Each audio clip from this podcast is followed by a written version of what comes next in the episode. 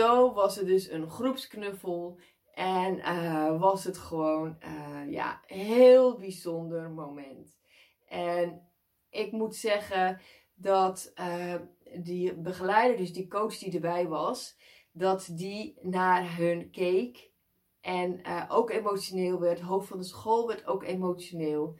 En ja, die, die coach zei, wendde zich naar de hoofd van de school en die zei: uh, Hoe staat deze jongen eigenlijk bekend? Uh, staat hij bekend om als raddraaier? Uh, staat hij bekend dat hij meerdere dingen heeft gestolen of dat hij problemen veroorzaakt op school? En toen zei het hoofd van de school: Nou, eigenlijk helemaal niet.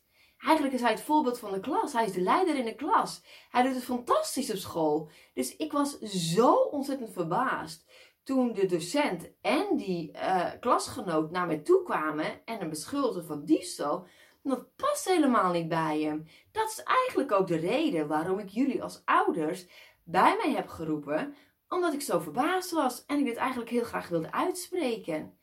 En vervolgens liep hij naar die jongen toe en hij zegt: Dankjewel dat je eerlijk bent geweest. Ik geloof dat het beter is om deze zaak gewoon te sluiten. Want ik geloof niet dat jij inderdaad hebt gestolen. Dank je wel voor je eerlijke verhaal.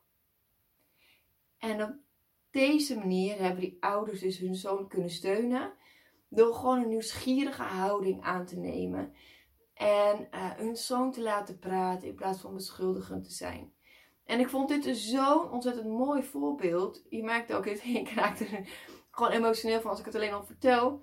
Dat ik het ook gewoon als voorbeeld vind uh, aan, aan ons als ouders, ook ik als ouder, hoe snel ook ik geneigd ben als er iets gebeurt om, uh, om beschuldigend te zijn of beschamend te zijn. En ik dacht echt, dit is zo'n mooi voorbeeld om open te zijn naar je kind en om open te staan voor het verhaal, de andere kant van het verhaal.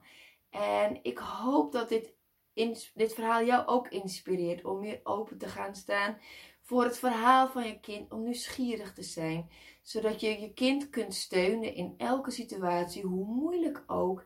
En um, ja, dat het kind weet dat op ons kan rekenen en dat wij um, ja, daarin mogen groeien. Het zal echt niet altijd volmaakt gaan, dus wees ook daarvan bewust. Maar elk stapje die je maakt is toch weer een stapje die je maakt.